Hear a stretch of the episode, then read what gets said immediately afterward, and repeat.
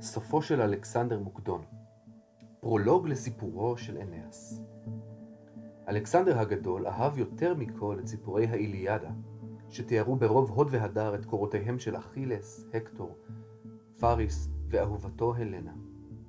עוד ועוד רצה לשמוע הכובש הגדול על סיפורי התחבולות והטרגדיות, המלחמות והאהבות.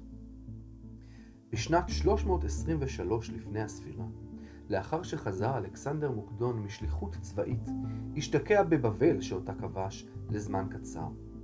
באחד הערבים, כשאכלו מוקדון וקציניו את ארוחת הערב ושתו יין למכביר, והרי ידוע היה שאלכסנדר הגדול לא ממעיט בארוחות ותמיד נותן מכל הבא ליד וכל עוד יכול הוא. באחת הארוחות התחיל אלכסנדר לחוש ברע. משנסתיימה הארוחה, פרש לחדרו ונשכב במיטתו.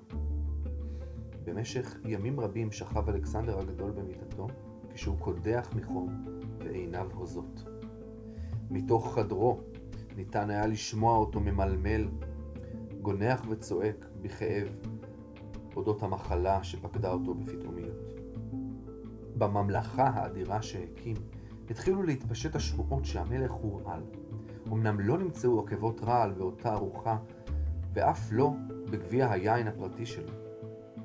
בספרים נכתב שאלכסנדר השלישי ממוקדון מת לפנות ערב, ביום 11 ביולי, 323 לפני הספירה, 14 ימים אחרי שהתחיל להרגיש את סימני המחלה, וחודש אחד בלבד לפני יום הולדתו ה-33.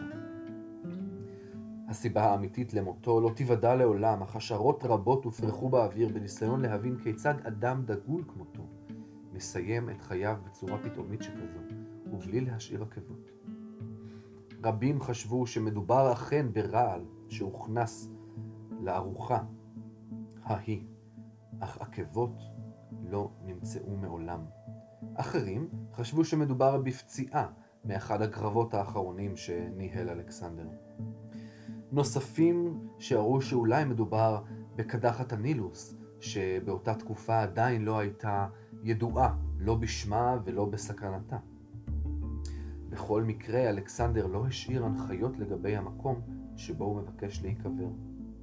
את הגופה שמו בסרקופג רב דפנות עשוי מזהב, ותלמי עצמו לקח אותו למצרים.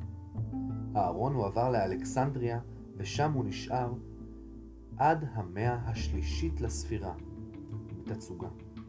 אומרים שיוליוס קיסר וקיסרים רומים אחרים, בהם אוגוסטוס וקליגולה, ביקרו במקום וחלקו לו כבוד. יש שאומרו שבימיו האחרונים ביקש אלכסנדר הגדול לשמוע מלבד האיליאדה סיפור נוסף. סיפור זה עבר מפה לאוזן ונכתב לבסוף על ידי אדם בשם ורגליוס. זהו סיפורו של אנאס, בנם של האלה ונוס ואנכיסס, בן התמותה. הסיפור הזה מגולל את הקמתה של האימפריה הגדולה ביותר והחזקה ביותר שנראתה אי פעם. זוהי האימפריה הרומית.